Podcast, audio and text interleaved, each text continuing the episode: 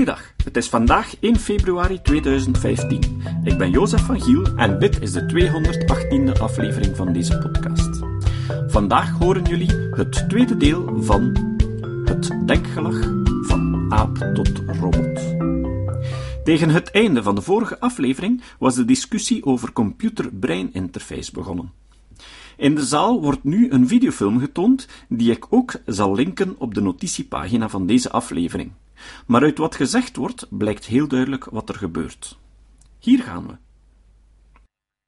Controlled not by its hands, but directly by its brain. With the power of thought, it can alter the speed and direction of the arm, twisting the joints to home in on its target. It shows no signs of distress from the wires leading from electrodes in its brain to a computer. The reward for each turn of the handle, a drink of water. The mind control works through a device implanted directly into the motor cortex, the part of the brain that governs voluntary movement.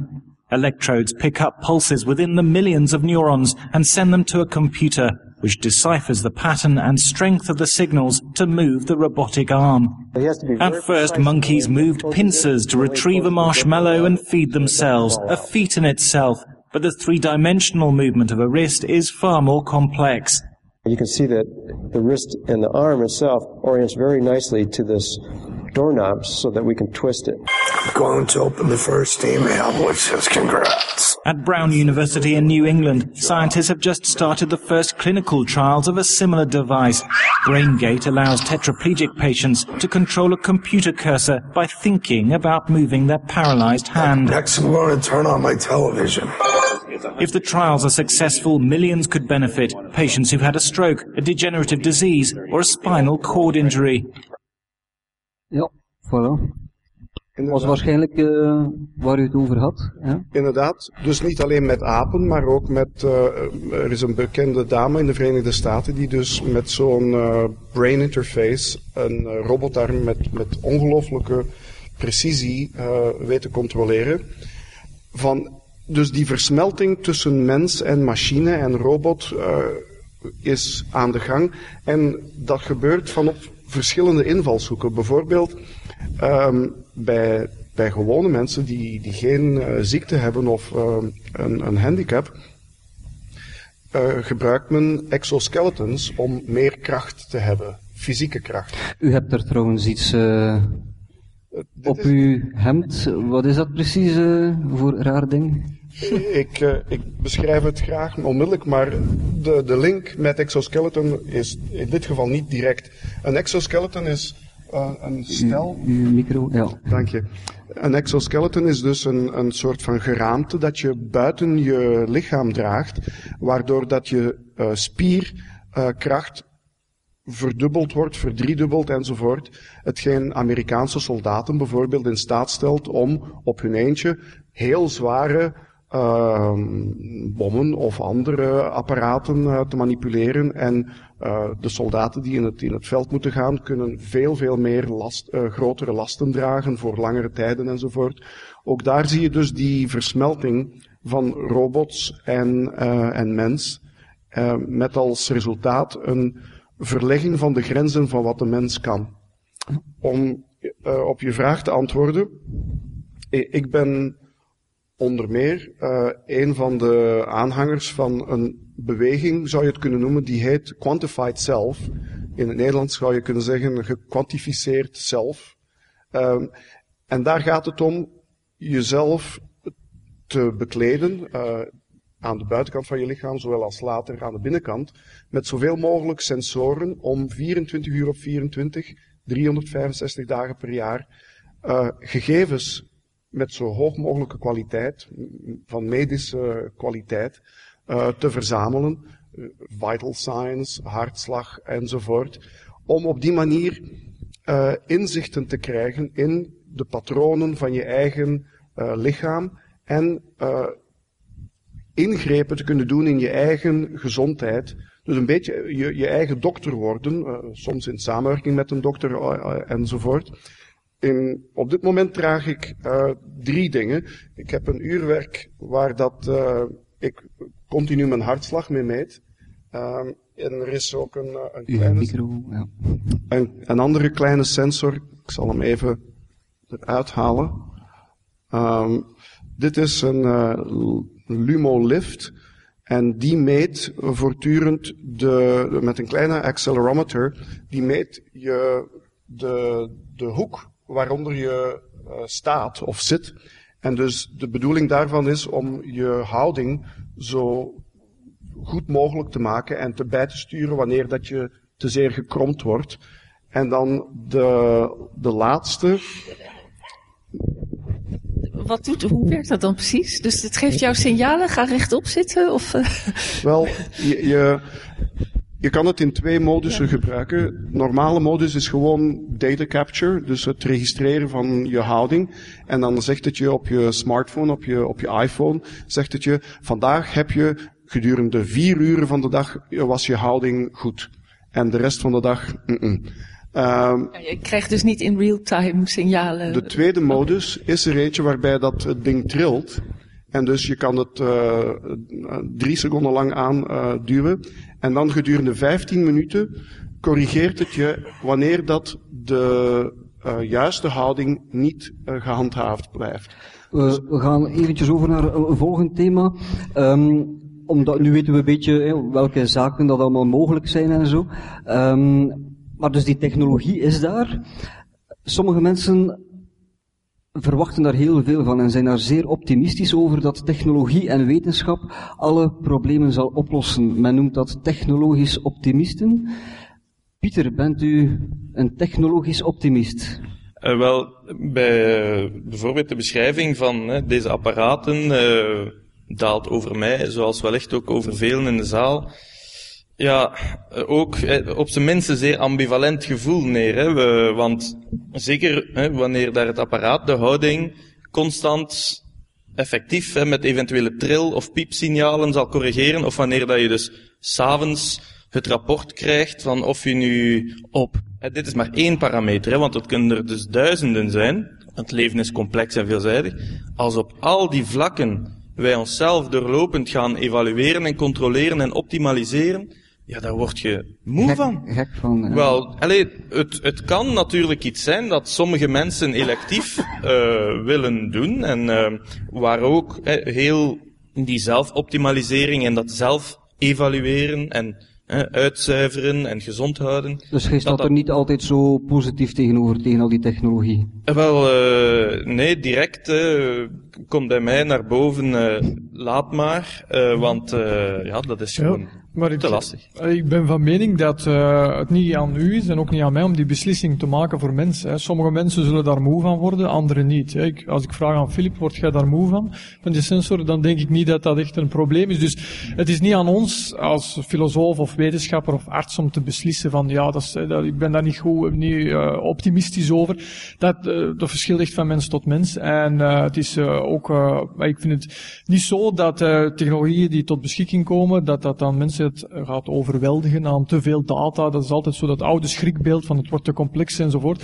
Uh, dat valt allemaal wel redelijk goed te behappen. Maar bent dus, u uh, iemand die zeer optimistisch is over de technologie, die, dat die alle problemen zal oplossen in de komende tientallen jaren? Wel, alle problemen, dat is uh, wat veel gezegd, maar ik zie natuurlijk dat de technologie heel veel problemen zal oplossen. En dat is al de laatste tienduizenden, zelfs honderdduizenden jaren aan de gang. Het gaat van het vuur, hè, dat een probleem oploste van hè, bijvoorbeeld voeding uh, klaar te maken en, te steriliseren enzovoort, of te koken.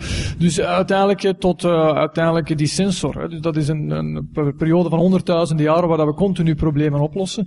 En we zullen steeds meer van die problemen oplossen. En dat zien we aan een versneld tempo.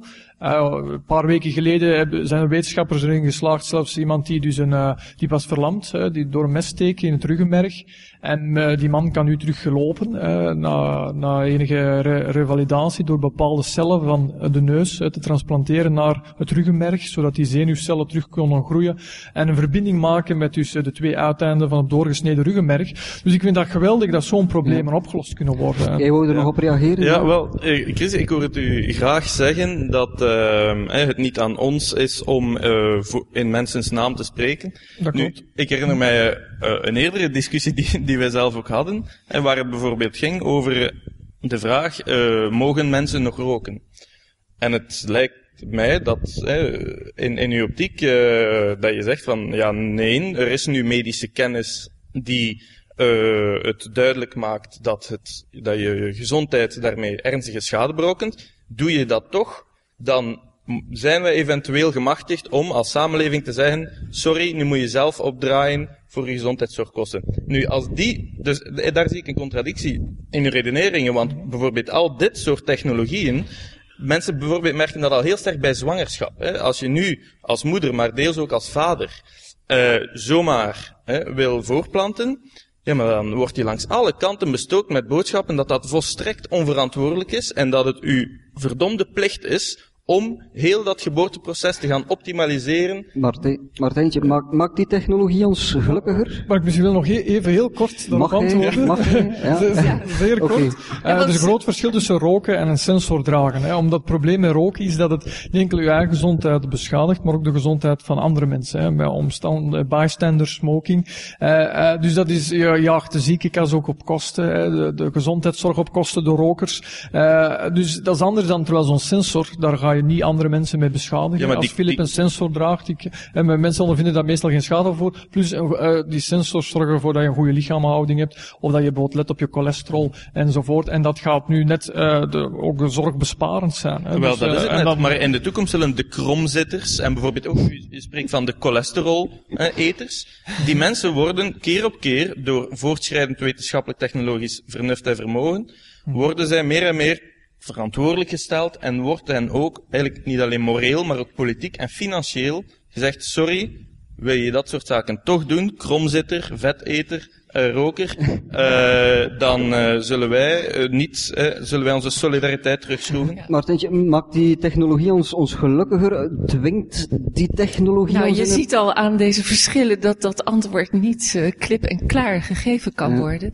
Ehm, mijn eigen positie is eigenlijk dat um, die beloften eigenlijk nooit uitkomen. De grote beloften. Ik, ik geloof ook niets van de, de, het eeuwig leven of eindeloos leven. Dus die, die efficiëntie, die, um, dat geluk, dat, ik, die tijdswinst. Ja, ik, ik heb bijvoorbeeld uh, de geschiedenis van plastics en de, vooral de culturele perceptie ervan uh, redelijk grondig bestudeerd. En uh, je ziet in die discussie heel veel elementen, dat speelt dan honderd jaar geleden, die nu soms vaak letterlijk hetzelfde zich herhalen in, in de discussie over nanotechnologie, wat ook over... Kunt u een voorbeeldje geven? Nou, bijvoorbeeld uh, de nieuwe plastics, dus toen ze nog niet een maatschappelijk fenomeen waren, maar vooral nog op de tekentafel, of er waren enkele soorten als bakeliet.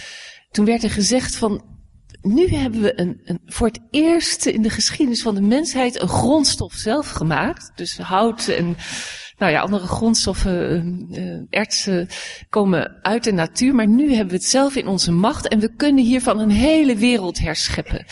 En um, we kunnen de schaarste hiermee overkomen, want dure materialen met speciale eigenschappen die eerst alleen aan de rijken waren voorbehouden, die kunnen niet voor iedereen.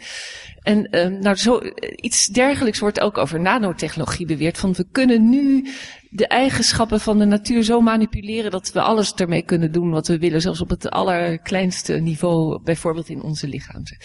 En um, nou ja, wat er met die plastics gebeurde, zie je. De, de, de, weliswaar hebben ze zich tot in de uithoeken van de samenleving doorgedrongen. Bijna alles is nu van, ook zit ook wel kunststof in. Maar uh, die, die droom die, we, die er toen over was, van een vriendelijke, kleurrijke, lichte, bestendige wereld, die is al lang niet meer zo. Dat is veel prozaïser geworden. En we hebben ook de achterkant van dat plastic. Ja. En nog even over, want er bestond, ontstond al gelijk een soort een, een, politiek vraagstuk van wie mag bepalen of die technologie goed voor ons is. Um, want jij zei net van, uh, ja, dat mag een filosoof niet voor ons bepalen, ook al heeft hij goede argumenten waarom het, uh, waarom we voorzichtig zouden moeten En ik zei dat een arts het niet mocht doen. Ja, ja. en ik denk zelf dat, um, we over technologische ontwikkeling, dat er wel een soort van democratisch tekort over bestaat. Dus dat de, de, de, de wijze waarop we uh, die technieken inbedden in de samenleving, en dat zal sowieso gebeuren. Dat, dus ook al zijn we er heel erg voor of tegen, we dat is ons tragisch lot, als het ware, dat we nu eenmaal altijd bezig zijn uh, onze condities komt te er, verbeteren. Je kan het wat afremmen, maar het komt in een of andere vorm toch naar ons. Ja, ja. maar dan, dan, ga, dan is het niet zo. Dan vind ik het veel te eenvoudig om te zeggen van je moet als individu alleen daarover kiezen. Daar kan niemand iets over zeggen. Ik denk dat dat een gesprek is, want je ziet, je ziet inderdaad waar um, Pieter al op wees, dat technieken vaak onbedoelde effecten hebben, maatschappelijke effecten, die je niet wil. Bijvoorbeeld de controlemaatschappij die je net schetste. Of, nou ja, bij plastic is dat zeg maar het, het afval, grote afvalvraagstuk. Ja. Um, Filip, uw, uw standpunt of uw reactie op, uh, u bent waarschijnlijk zeer optimistisch.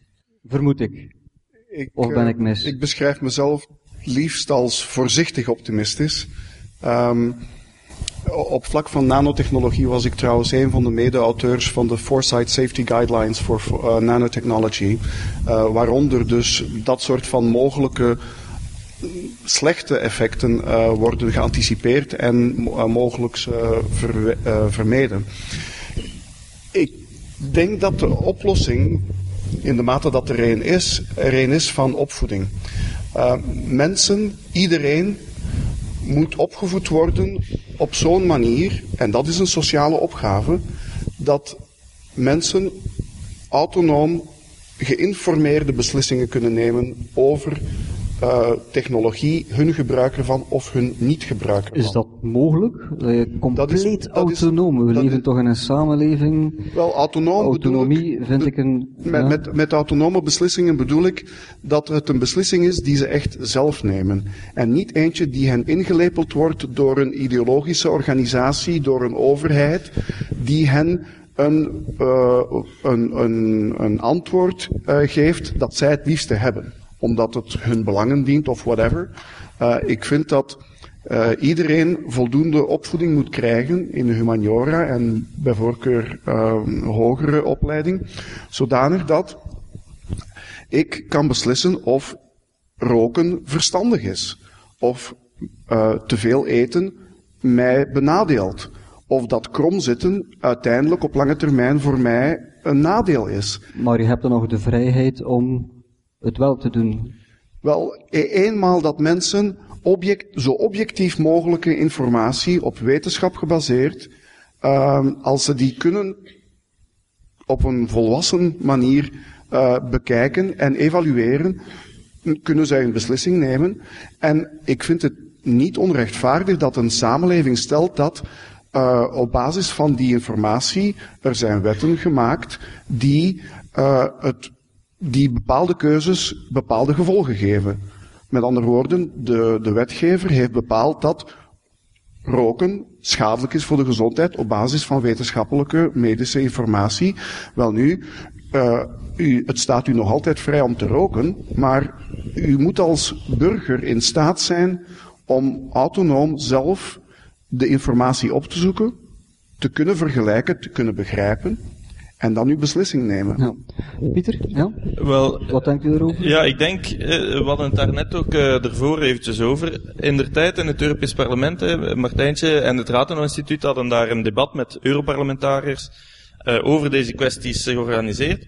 En één Europarlementariër maakte zich zeer terechte zorgen, en ik vraag me af wat uw antwoord daarop zou zijn. Heel concreet, heel actueel. Uh, de truckers van vandaag, de logistieke sector van Europa. Wel, er zijn nu waakzaamheidsmiddelen, modafinil, getest op het Vreemdelingenlegioen. Uh, dat is uh, zeer effectief uh, gebleken, even efficiënt gebleken. Dus de rijrusttijden kunnen daarmee eigenlijk misschien wel volledig herbesproken worden. En zo valt het perfect, reaal politiek in te beelden, dat er een mooi conclaaf zal zijn ergens op het 20e verdiep in Brussel van de grote garnalen van de Europese logistieke sector, en zo was ook de zorg van de Europarlementariër, waar beslist zal worden, Marx all over again, dat de grote bonzen van de economie gaan beslissen, vanaf nu over heel Europa is er een nieuw standaardcontract met een modafinil-clausule. En is, Dus- het ook, is het ook gezond? Want je, je kan een middel innemen en langer rijden, maar Ja, dus daar... komt je lichaam niet onder druk te staan dat Wel, het... eh, daar, hè, daar zal arts, eh, zullen artsen eh, case by case die evaluatie moeten maken, maar zo'n middelen zullen zeker hè, vroeg of laat, of zelfs vandaag al, kunnen passen binnen hè, de aanvaardbare beroepsrisico's. Nu dan is de vraag, waar is die contractuele vrijheid? Dit is gewoon Marx opnieuw. Want in de 19e eeuw hadden hè, uh, de arbeiders ook de vrijheid om vrij te contracteren.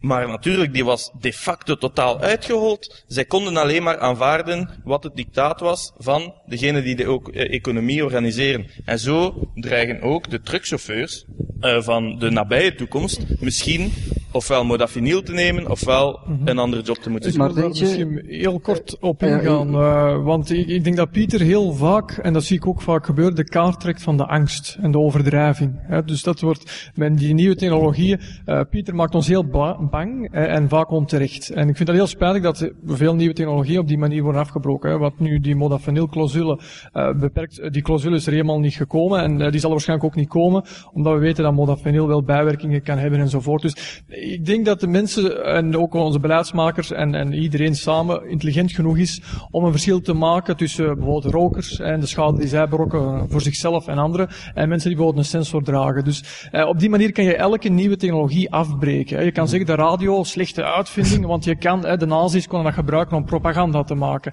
Eh, kernenergie, je kan er atoombommen mee maken, hè, maar je kan er ook eh, gebruiken voor eh, in bepaalde reactoren of isotopen te maken voor, eh, voor eh, medische gezondheidszorg. Dus je kan altijd elke technologie altijd afbreken door mensen bang te maken. Martijntje, en dat zie ik heel vaak op, ja?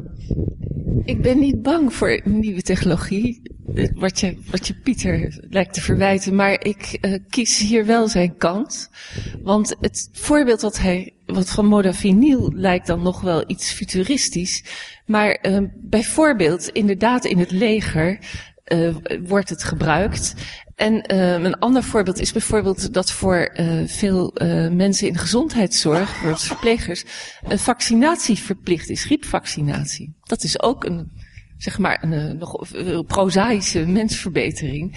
Maar het, het, is dus in de wereld waarin je vrij kunt kiezen op basis van de informatie die je tot je neemt, lijkt, er lijkt een, de, dus in de, de, de veronderstelling die, die jij net innam, dat lijkt een wereld zonder macht, zeg maar. Bijvoorbeeld zonder werkgevers die je tot prestaties willen uh, dringen. We leven in een wereld waarin we erg op prestatie gericht zijn, of waarin een red race ook is door de economische orde waarin we zitten.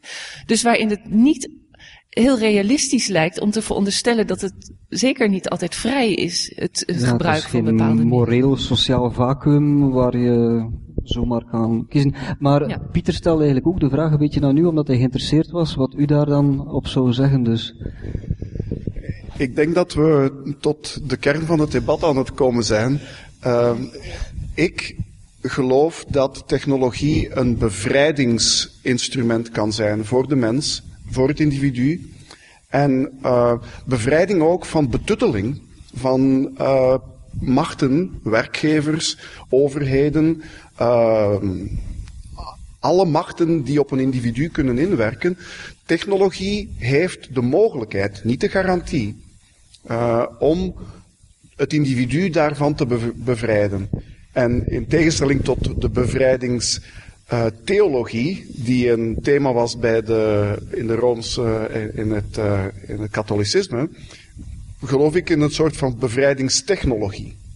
En ik geloof dat, um, en dit, dit is een, een, een, een een richting, een pad dat bezaaid is met, uh, met, uh, met gevaren. En, uh, en, maar de mogelijkheid bestaat, de, de enorm aantrekkelijke mogelijkheid bestaat, dat we door middel van technologie extreem soevereine individuen kunnen maken.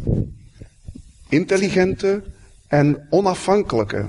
Op, op, op enorm veel gebieden onafhankelijke individuen, onder meer door middel van nanofacturing, de nanotechnologie die dus door middel van een personal nanofactory, die ik graag uitleg bij gelegenheid, uh, die iedereen uh, kan voorzien in de alle dingen die hij nodig heeft, materieel en immaterieel. Nog een laatste opmerking Nou, hieromtrent, dan kunnen we naar een volgende ja. thema levensverlenging gaan. Ik wilde hierover wel graag een vraag aan je stellen. Want wat maakt dat technologie zo'n primaat voor jou heeft? Er zijn namelijk heel veel manieren, denk ik, om onze conditie te verbeteren. Um, maar dat, uh, heel veel middelen, zeg maar. We kunnen bijvoorbeeld ons oefenen om te debatteren met elkaar. Dus het kan ook heel bevrijdend zijn. We kunnen uh, oefenen met ons lichaam. We kunnen gymnastiek doen, zeg maar, elke ochtend. Um, er zijn allerlei sociale manieren om onszelf te verbeteren. Dus wat maakt dat techniek zo'n primaat heeft voor jou? Waarom is dat de heilige weg naar um, mensen? Verbetering. Hm? Het is een misvatting dat ik zou denken dat techniek uh, dat primaat heeft. Uh, mijn definitie van techniek is niet beperkt tot dingen uit metaal uh, met software erin. Mijn definitie van techniek, bijvoorbeeld psychologie, therapie, praattherapie, dat is een technologie. Dat is een techniek. En onderwijs op school ook. Onderwijs is technologie. Um, die uh, yoga, uh, sociale uh, dingen, um, um, debatteren, dat zijn allemaal dingen die de mens ontwikkeld heeft. Dat zijn allemaal instrumenten. En dus mijn definitie van techniek is niet beperkt tot uh, metalen dingen. Uh, dus wel een zeer brede, brede ja, definitie van technologie. Maar, maar het gaat terug naar de oorsprong van het woord. Ik, heb Latijn-Griekse, ik heb Latijn-Griekse uh, gedaan. Technei, dat, dat daar, het woord zelf, ja. dat was niet beperkt tot metalen dingen. Dat waren ook de vaardigheden, skills. Ja. En dus um, techniek voor mij is technei. Niet uh, pure technologische de dingen die metalen robots met software. Oké. Okay. Volgende keer gaan we verder met het onderwerp levensverlenging. Het citaat. Het citaat van vandaag komt van Benjamin Hoff.